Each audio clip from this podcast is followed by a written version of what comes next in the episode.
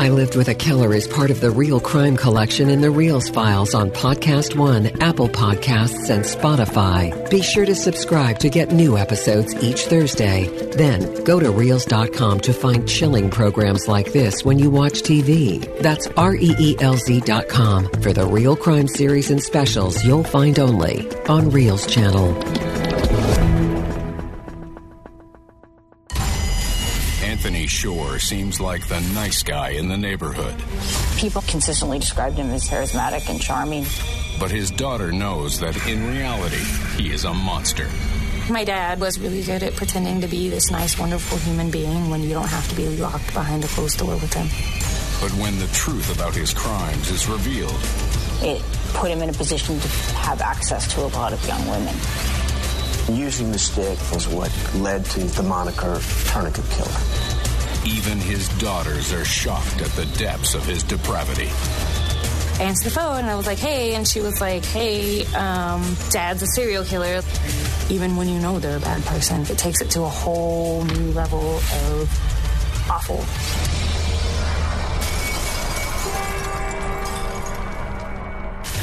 Anthony Allen Shore is every parent's worst nightmare.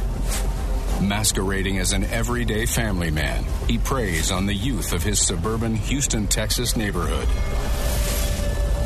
Shore's method of strangling his victims to death earns the serial predator the nickname the Tourniquet Killer. And his method of parenting makes life a nightmare for his two young daughters, Tiffany and Amber. Tiffany Shore, daughter. Was basically just convinced that nothing bad would happen to us if we were locked inside the house.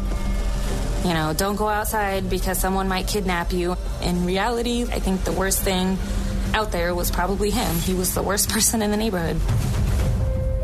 In 1992, 30 year old Anthony Shore is married with two young daughters. Friendly and outgoing, he works as a telephone repairman in Houston, Texas. His friends call him Telephone Tony. Young Tiffany sees the best in her father.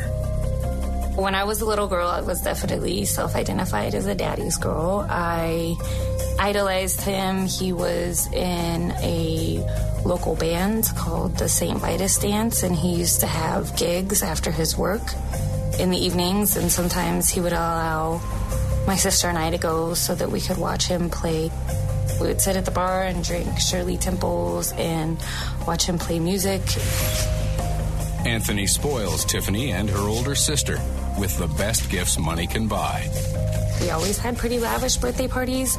One in particular that stands out, he had all of my friends over for the summertime and he had all these activities outside with chalk and painting and bubbles and all kinds of crazy stuff. I thought it was great. But below the surface of this seemingly normal family man lurks a terrible evil. As a teenager, Shore would use his sister to lure girls out of their houses and into his car, where he would harass and fondle them. He keeps up this disturbing behavior as an adult. But while Shore gets older, his victims don't.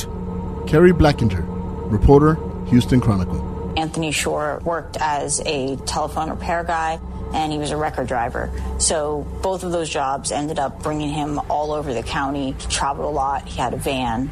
It put him in a position to have access to a lot of young women. In 1986, Shore is a 24 year old man with two infant daughters when he meets 14 year old Laurie Tremblay. Gerald Bork, court appointed attorney for Anthony Shore. Laurie and Anthony met the way he kind of met everyone else. Laurie is walking down the sidewalk. Anthony pulls up in his van, rolls the window down, engage in small talk. Shore offers Laurie a ride to school, which she accepts.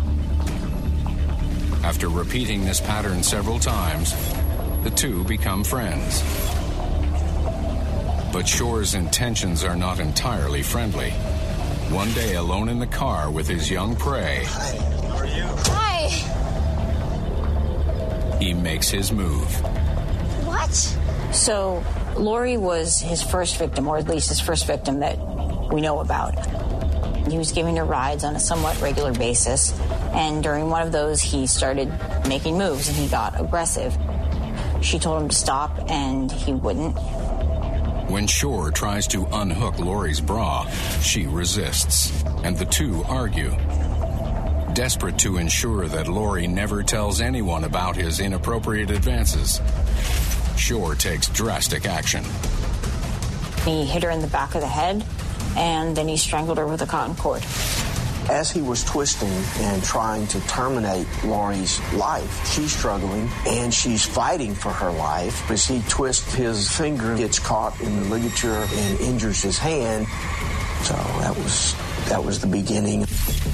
Shore dumps Laurie's body near a trash bin behind a restaurant, three miles from her apartment complex. Her body is discovered later that day. But when detectives arrive at the scene, there are few clues to go on. In 86, we're still in the infancy of crime scene analysis, if you will.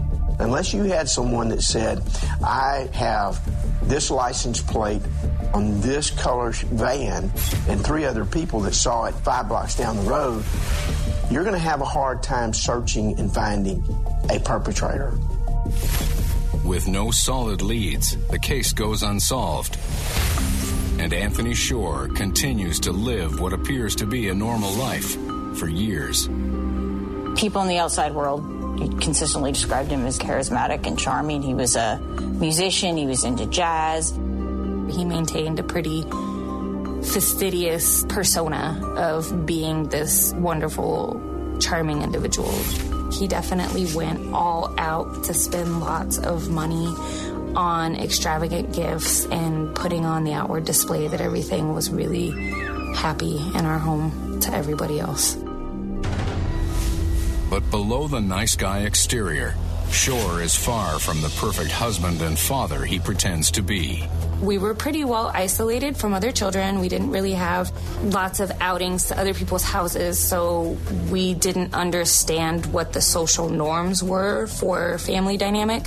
Our family dynamic was pretty abusive at best, and to us, that was the norm.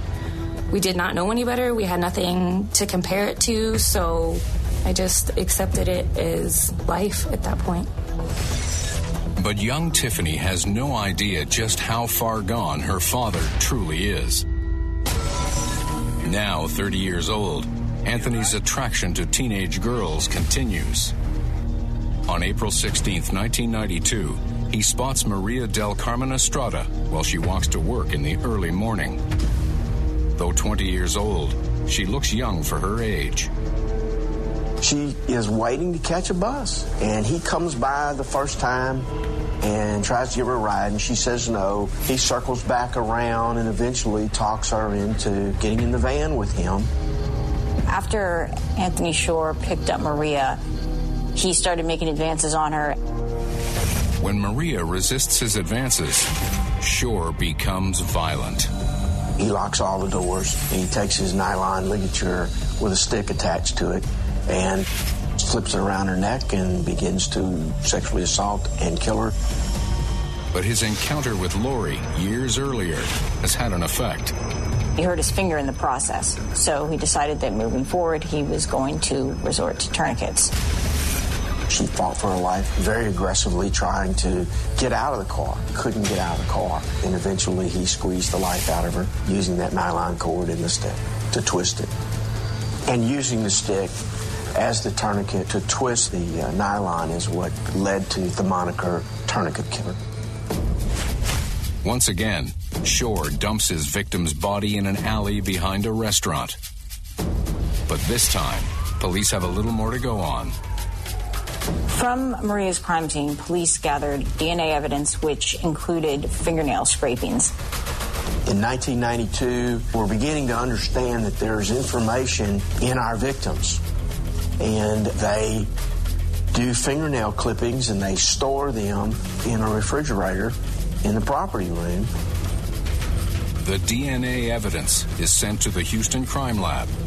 But because Shore's DNA isn't in their database, there is no way to link him to the crime. Anthony returns home and continues to live his life. But within a year, his marriage And with it, the facade of his perfect family crumbles. Once they were divorced, they really spent more time arguing about who had plans than who was going to get the kids. They had other things that they'd rather be doing. It was just kind of like being sloughed off onto the people. It made you feel not important. Eventually, Tiffany's mother gives sole custody of the girls to their father so she can move in with her new boyfriend. The months leading up to that, my mother had been essentially the full time parent. So she was the disciplinarian, and she also had her boyfriend being a disciplinarian to my sister and I at the time. So when we got the opportunity to go stay with my dad, it seemed like life was going to be easier because he was the fun one. He wasn't the one having to discipline us on the daily. So it seemed like a good idea at the time. But in reality, Tiffany and her sister are in the clutches of an evil man. I don't know how that happened. How does this guy wind up with two little girls with his issues? I mean, it wasn't like he had stable employment. It wasn't like he had stable parenting skills. I mean, it wouldn't have taken uh, much for someone to realize this guy shouldn't be raising daughters.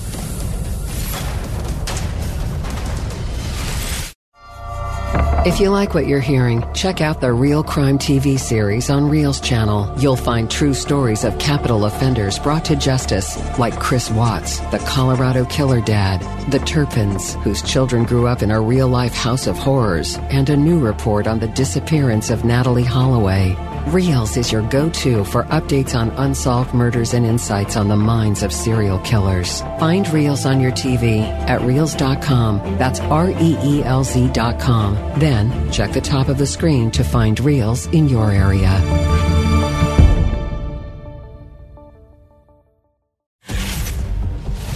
As the tourniquet killer, Anthony Shore prowls the streets of his Houston, Texas neighborhood, coercing teenaged girls into his van, only to rape and strangle them.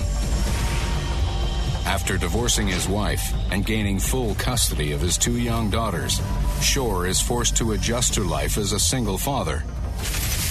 Shore's daughter Tiffany and her sister Amber live in squalid conditions in their father's home. So when my sister and I went to go live with my dad, he had developed some ways of saving money. My sister and I would have to share bath water. We had allotments of the amount of toilet paper we were allowed to use. We didn't have a washer, so we would have to hand wash all of our clothing in a bathtub. The food situation was less than desirable. We kind of had an infestation of cockroaches and insects in the house. We found cockroach eggs in our cereal or ants in our peanut butter. Kids would make comments about the way we smelled or that our clothes were dirty. It made me feel very insecure. Nobody wants to be the smelly, nasty kid at school. Like the neglected children in TV Shameless, Tiffany and Amber are left to look after themselves. Sometimes my dad would want to go out and do things with his friends, and he didn't have anybody to watch us, so he would just lock us in the house. He nailed down the windows in our room, and he had a lock on the door that was a deadbolt. The way he explained it to us was so that we were safe, so that nobody could get in, and so that we couldn't get out. It was a complete lockdown type situation. Anthony rules the roost with a king of the castle mentality and an iron fist.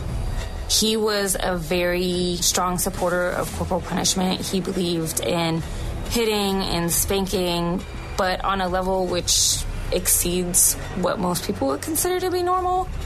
He would tie us up in blankets or bare bottoms, spank us, spank the bottoms of our feet, pick us up by the hair of our heads, and carry us around the house. And the only caveat was we weren't allowed to cry. Like he said, no crying was allowed in his house. And if we cried, he would tie us up and smother our faces with pillows. Her father's violent outbursts take their toll on young Tiffany. I think learning to suppress my emotions was just kind of a natural response. When I was really little, it was more about just wanting to make sure that I wasn't being some kind of horrible disappointment. To my dad, so I would try not to cry when he was beating me or screaming at me or my sister. And then as I got older, I started feeling a sort of resentment towards his abuse. And so that's when I started laughing and smiling while he was being abusive towards us because I wanted him to think that it wasn't hurting me. With his young daughters locked up at home, Shore once again develops an obsession with a teenaged girl in a nearby neighborhood. He focused in on this 14 year old girl and just became infatuated with her. He was a telephone repairman, so that gave him access to people's neighborhoods, access to people's homes, and she caught his eye, and he began to stalk her and got familiar with her schedule, her comings, her goings, when she would be home, when she got home from school. And so he had tracked her for quite a while. On October 19th, 1993, knowing the young girl will be by herself after school, Shore breaks into her home. So she comes home from school and he's inside the house. He's disguised himself. He attacks her. He binds her with duct tape, then rapes her while she's screaming and crying. But unlike his previous two victims, Shore makes no effort to kill her.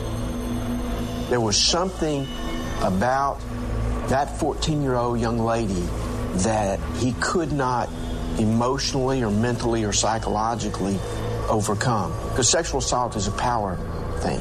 And she was stronger than he was. Something about her handling of that situation stole his power, is the only thing I can see. Because of his disguise, the young victim can't give a physical description of her attacker. And because Shore leaves the girl alive, investigators don't see a link to his previous crimes. There was no reason for police to connect this incident with the 14 year old with any of the other previous homicides. One, it's an aggravated sexual assault. She survived. They're not going to connect those dots. Again, if you go back to Anthony's MO, he's picking people up on the sidewalk, putting them in his van, and he perpetrates the homicide in the vehicle and then throws the victim out. This was totally and completely off MO. So they, they just wouldn't have drawn that conclusion. But in fact, the crime fits perfectly within Shore's pattern of attraction to disturbingly young targets. And soon, he finds a way to exercise his twisted sexual proclivities closer to home. He would allow me to have friends over from school for the weekends, and we would play pretend rock band. He would allow myself and my friends and my sister to dress up very provocatively for our age, like very short skirts, tons of makeup.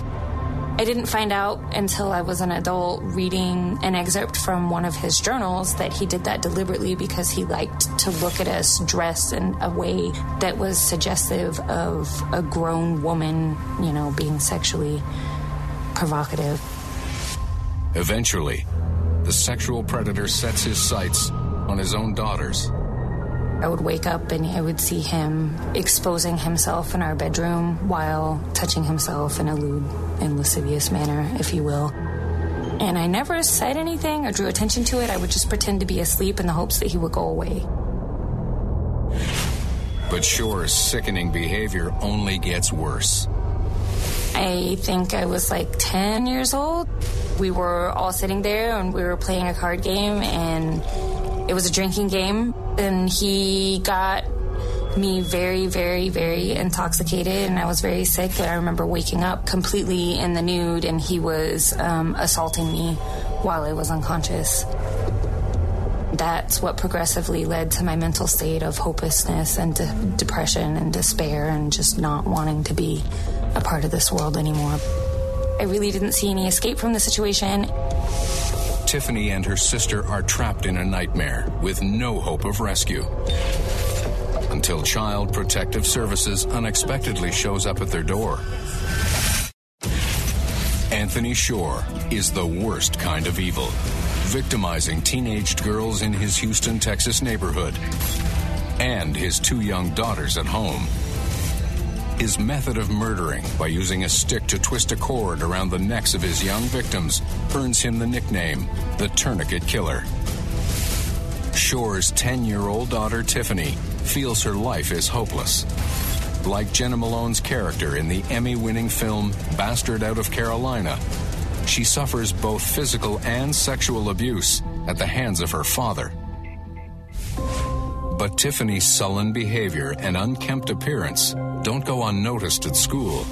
And one day, a worker from Child Protective Services pays her an unexpected visit. She pulled me into the nurse's office and asked me general questions about, like, do I feel safe at home? Do my parents abuse me? Does my dad sexually molest us? Were we being touched in any kind of inappropriate way? Just general questions trying to establish what type of home we were living in and what that family dynamic looked like. I am not sure what my sister had told them in her interview at the school, whether she lied or told the truth. I know I lied because I was afraid. I assumed that maybe my sister did the same thing. But Child Protective Services continues to investigate, paying a visit to Tiffany's home. However, having been alerted to the school visit by his daughters, Anthony Shore is one step ahead of them. The day that they came to visit, I remember he had cooked like this big pot of stew so that the house would smell amazing, and he made us clean the house so that it was, in his words, immaculate and spotless. He basically had us wear clothes that he picked out that were very pristine and ideal looking. I mean, he just basically put on this big facade about the perfect Brady Bunch type family situation going on at home. And he ran down with us what we were allowed to say and not say, one of those don't speak unless spoken to situations. And if they ask you this kind of question, you tell them that everything is hunky dory, peachy keen at home, like life is good here.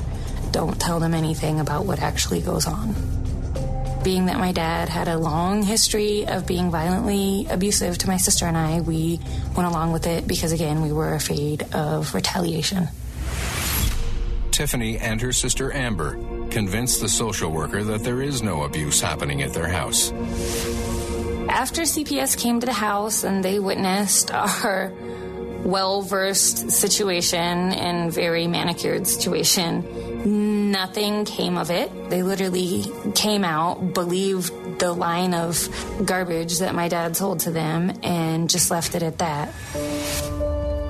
When a despondent Tiffany watches her chance of being rescued slip away, she makes a drastic decision. After a certain point, I just got to this mental condition where I was convinced that the only way out of the situation we were in was to just die, to just not be a part of the world anymore because, you know, CPS had come out and just nobody was appropriately intervening. So I gave up. I gave up on getting help from anybody at that point.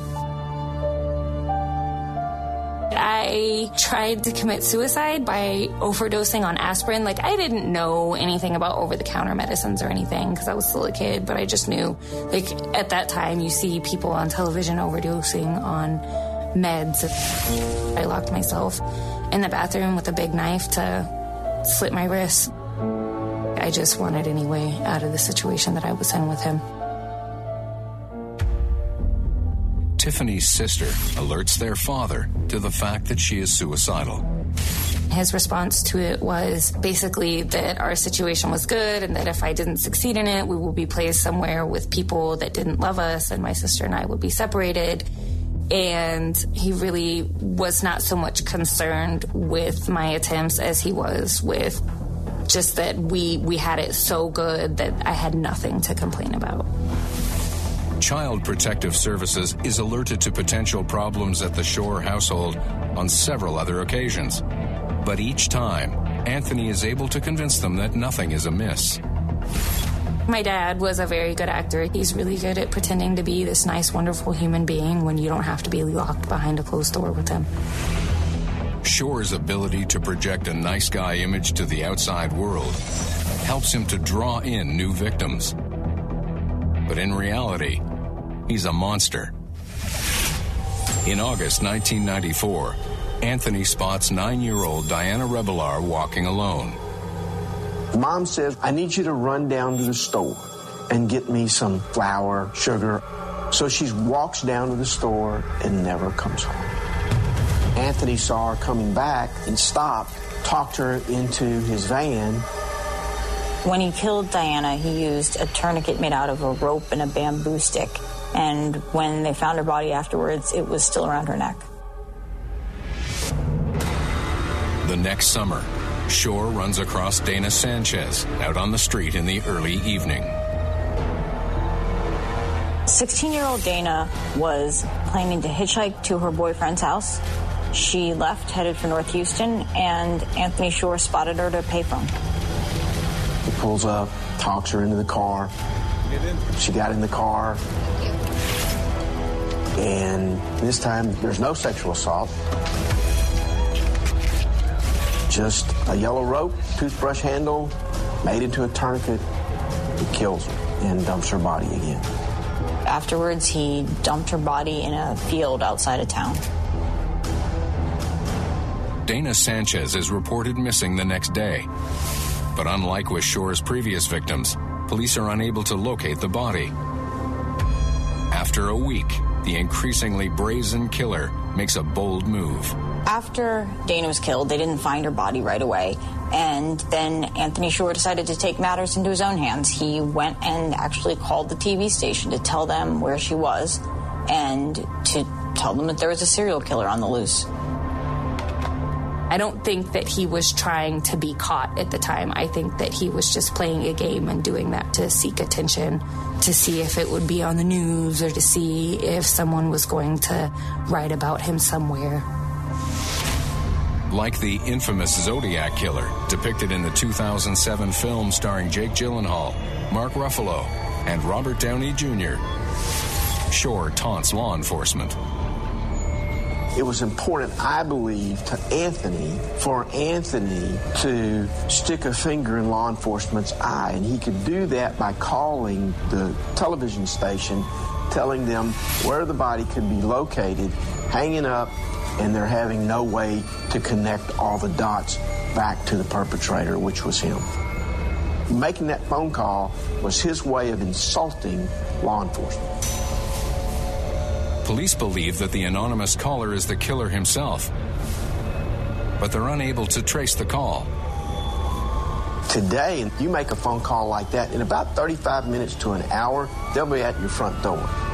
But there was no way to find whoever it was that made that phone call. Back in that date and time, there was no way to connect the dots forensically to Anthony Shore. A task force is formed to hunt down the ruthless tourniquet killer. But when months pass with little progress, the group is disbanded, and the killer continues to escape justice. With no criminal record and no mention on any sex offender database, Shore remains completely off the radar. Tiffany and her sister are resigned to a life of misery. And when a relative catches on to their plight, the girls may be in more danger than ever. My grandmother said I knew something was wrong. I was just really afraid of what would happen. I didn't know if he would beat me to death or what. A vicious serial killer who preys on the youth of his suburban neighborhood in Houston, Texas. Anthony Shore has for years escaped detection by the authorities. His daughter Tiffany and her older sister Amber suffer a life of physical and sexual abuse at their father's hands with no hope of escape. So Tiffany is surprised when in 1997 her father decides to send them away. So, right after my 12th birthday, my dad made arrangements with his mom, my paternal grandmother, to send us off to go visit her. And his reason for doing so, according to him, was so that he could go and get married to his fiance, who was like 18 or 19. He just wanted to send us off to stay with his mom for the summer while he could go off and get married and have his little honeymoon phase with his new wife. Tiffany and her sister make the flight from Houston, Texas to Sacramento, California. When we arrived in California, my grandmother came to pick us up from the airport.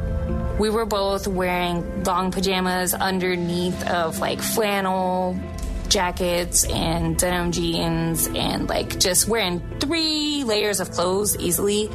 She said that as soon as we came off the plane, she was like, I knew something was wrong because you guys were wearing all these different layers of clothes. Your hair was greasy and dirty and you smelled bad and you looked bad. Tiffany's grandmother is disturbed to discover that the girls have no clean clothes to change into. She's like, Your dad sent you with nothing. Nothing to wear, nothing to live off of, no toiletries. Like, she was absolutely appalled at what the situation was with that and also thoroughly alarmed that we would be wearing so much clothing and such baggy clothing in the middle of the summertime. We started wearing so much clothing to cover up our figures so that you couldn't see our developing bodies underneath. Like we were just trying to be unappealing. Like making yourself look repulsive is kind of a protection technique. And I think that, that we were using it as a way to protect ourselves from his unwanted interests. But the girl's grandmother progresses from disturbed to concerned when she realizes that Tiffany and her sister refuse to bathe. I know that she brought up some concerns to my aunt, and as a response to that, my aunt came up with an idea to have my sister visit her and then me visit her, but both individually to see if any of our behaviors changed. The women's tactic pays off. Alone with her aunt, Tiffany has a breakthrough. She was talking to me about how she had discussed with my dad that she was going to have my sister go and live with her for one school year starting that fall and to see if that would help her do better in school, improve her grades or her behaviors. It was at that point that I was absolutely mortified of the thought of having to go back to my dad's house and stay by myself without my sister because I feel like my sister and I really leaned on each other. And so I was just really afraid of what would happen if I was there by myself. I didn't know if he would beat me to death or if I would just off myself or what. So I came clean. I told her everything that was going on at home. I said, you know, he sexually abuses me and he beats us and just things aren't okay at home and you can't leave me alone with him. She immediately burst into tears, and it was a lot for everybody to take in because that was her older brother. She called my grandmother back in Sacramento to tell her about what I had said. And so my grandmother went and had a conversation with my sister saying Tiffany just said this is what was going on. And my sister also confirmed that, hey, he's also doing that to me. But finally admitting the terrible truth doesn't make Tiffany feel safe. I was glad that my Aunt Regina believed me, but I was also scared because I didn't know what was going to come of it now that it was out in the open. My sister and I both, we were both afraid that my Aunt Regina and my grandmother wouldn't be able to protect us from being sent back to the house, and I was afraid that if we ended up back in the house that he was going to kill us. With their grandmother's help, Tiffany and Amber report the abuse to the authorities in California. And Houston police arrest Shore for child molestation. He pleads no contest to two charges of indecency with a child, but receives a light sentence of only eight years probation. So when my sister, my grandmother, and I found out that he was let back out, on probation, we were all really angry and also concerned again that he was going to come out and retaliate. We felt like there was no sense of justice in the system. We felt really let down and disappointed about it all. But his conviction means that Shore becomes a registered sex offender, and he's required to submit his DNA to the national database known as CODIS. CODIS is a national database of DNA profiles. It's contained mostly of offenders, criminals. There's a crime that's perpetrated and you have uh, a DNA profile. You can access the national database, throw that profile in, and see if you have a hit. Shore's DNA is entered into CODIS, but no one comes knocking at his door, leaving him free to move on with his life. In California, Tiffany finds moving on to be a difficult task. My sister and I both started attending counseling twice a week, once a week as individual therapy, and the other time in group therapy, so that we could start working through what had happened to us. For the first while of therapy, my sister and I both had self destructive behavior still. I went through probably five therapists before I found one that worked in the period before that. Like, I would go to therapy, I would run through the motions and say what they wanted me to say. The therapists did their best to let us know that what we were experiencing was pretty normal, but that there were better ways of coping with it than self harm. Years pass without incident, but in 2003, an audit of the crime lab in Houston reveals they've had a serious problem with their protocols for years. Authorities make the decision to send DNA evidence samples from a few high profile Houston murders to an independent lab in Dallas for testing. Among those samples are the fingernail clippings from the 1992 murder of Maria del Carmen Estrada, the second victim of the tourniquet killer. After escaping justice for more than a decade, Shore's days as a free man may finally be numbered. Six years after being convicted of molesting his own daughters, Anthony Shore continues to live a free life. As a registered sex offender, Shore is required to submit his DNA to the national database and routinely checks in with police in his Houston, Texas neighborhood. They have no idea that Shore is the ruthless tourniquet killer, wanted for several brutal murders in the 1980s and 1990s. Now living with her grandmother in Sacramento, California, Shore's daughter Tiffany works hard to overcome her brutal past. Essentially, there came a turning point where I recognized I could continue on a road of self destruction and perhaps end up like my parents, or I could choose to better myself. I started volunteering at the public library. I got really into books and I loved reading, and I connected with some people at a music store in town and pursued music for a little while. I just found healthy outlets for my frustrations and healthy extracurriculars and graduated high school early. In 2003, authorities in Houston send several DNA samples to the crime lab in Dallas, Texas for retesting. Among them is the DNA found on the body of Maria del Carmen Estrada, Shore's second victim. Back in 1992, Maria's fingernails were clipped and they were uh, maintained. They were placed in a refrigerator in the property room and they remained there for 10 years. The Dallas lab makes a match between the DNA under Maria's fingernails and the sample Anthony Shore had submitted to CODIS. They had a perfect DNA profile from her fingernails, which matches the DNA profile from the swabs of Anthony Shore.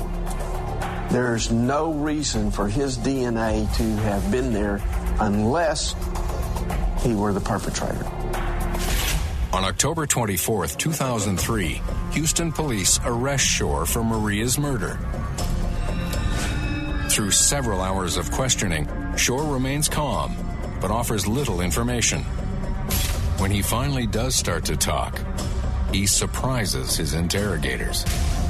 When police brought him in for questioning in the murder of Maria, he sat down and calmly confessed to the killings of Laurie, Dana, and Diana as well. And he also confessed to the raping of the 14 year old. Throughout his confession, Shore maintains an eerie objectivity and complete lack of remorse. Anthony understood what happened. Anthony understood what he did. Anthony understood from an intellectual standpoint that people who do things like Anthony did should pay a heavy price for their behavior and their conduct and their actions. The interesting thing about him is that when he got into the room and began to tell the story, he was telling the stories from an intellectual standpoint, disconnected as if he were an observer of what was happening, as opposed to the perpetrator. In California, 18 year old Tiffany gets a call from her sister while she's at work. I answered the phone and I was like, hey. And she was like, hey, um, dad's a serial killer. Like, I don't even think she sugarcoated it in, in any way, shape, or form. And I was like, what?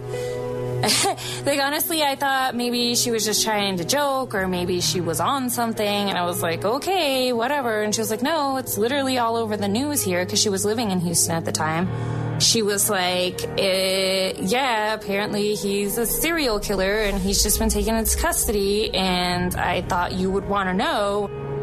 I want to say like the initial reaction was probably just numb because it's very surreal you hear about stuff like that on the news and you read it in books and you see movies about it and you think that something like that's never going to happen to you. Finding out one of your parents went out and killed anybody is pretty devastating. Even when you know they're a bad person, still like it takes it to a whole new level of awful. Authorities in Texas try Anthony Shore for the murder of Maria Estrada in October 2004. They had a very good case with Maria. They had a lockup DNA profile that absolutely connected him.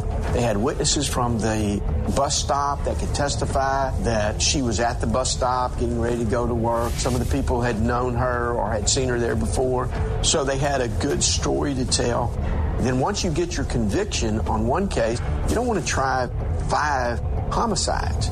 Take your best homicide, try your best homicide, Get your conviction. Shore is found guilty of Maria's murder. At the punishment phase of the trial, prosecutors introduce evidence of the other three murders and call his surviving victims to testify, including Shore's daughter, Tiffany.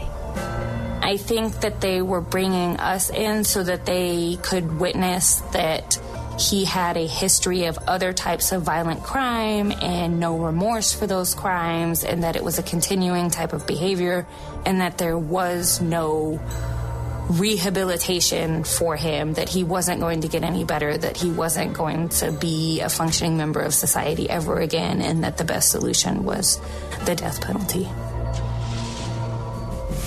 In court, Tiffany faces her father for the first time since learning he's a serial killer.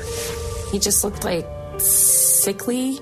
He was so pale and balding, and he had shaved his beard off, and it just, ugh, he looked awful. Like he just looked like some sick, twisted individual. He finally looked on the outside the type of person that he was on the inside. I'm thankful to be alive because that just as easily had been my sister or myself. And I don't know what stopped him from taking it to that point with us. I don't know why we were spared that. I don't know why, but I'm I'm glad for it. Anthony Shore receives the death penalty for his crimes and is executed in January 2018. No one from his family attends the execution. I was just relieved and kind of surprised that it was finally over with. I mean, they really drew out his sentence. I think it was 13 years from the time he received the death penalty to he was finally executed. Like, that is a really long time to sit in limbo waiting for closure. So I was, I was glad that it was finally over. With Shore gone, the brutal killer will never again be able to claim another victim.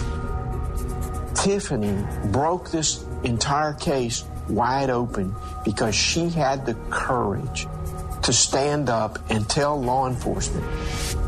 The thing that really stands out to me about the Shore family is how incredibly well they have handled all this. I mean, there's clearly no playbook for how you handle having a serial killer in your family. They seem to have put things together incredibly well. While Tiffany's road to recovery has been long, she moves forward with a positive outlook. So, since receiving lots of therapy and support from other individuals and just learning through life experience, trial and error type stuff, I do feel a lot more confident about my life and about myself as an individual. I want to lead by example for my daughter. I want her to emulate the right things from me. So, it's a daily work in progress. Determined to make a difference, she now works in the justice system. I think the reason that I want to help other people in those situations, not necessarily because of what my dad did, but because of how the situation was handled. Having us reported to CPS multiple times and not being removed from the home, having all these apathetic individuals who came into our house and didn't intervene, just getting the word out there that if you see something, say something. You never know. It could save a life, literally, could save someone's life. I know that one person can't change the world, but I think that if more people are aware of what goes on and more people that care are slowly worked into the system, maybe it can get better. And the only way to do that is to try. So that's all I can do is try. I Lived with a Killer comes from the real crime fans at Reelz Channel. To find more original programs like this when you watch TV, go to Reelz.com. That's R E E L Z.com to find us on your system. You'll also find extras from the TV version of I Lived with a Killer, including tell all interviews with family members and crime scene photos you'll get only on Reelz Channel.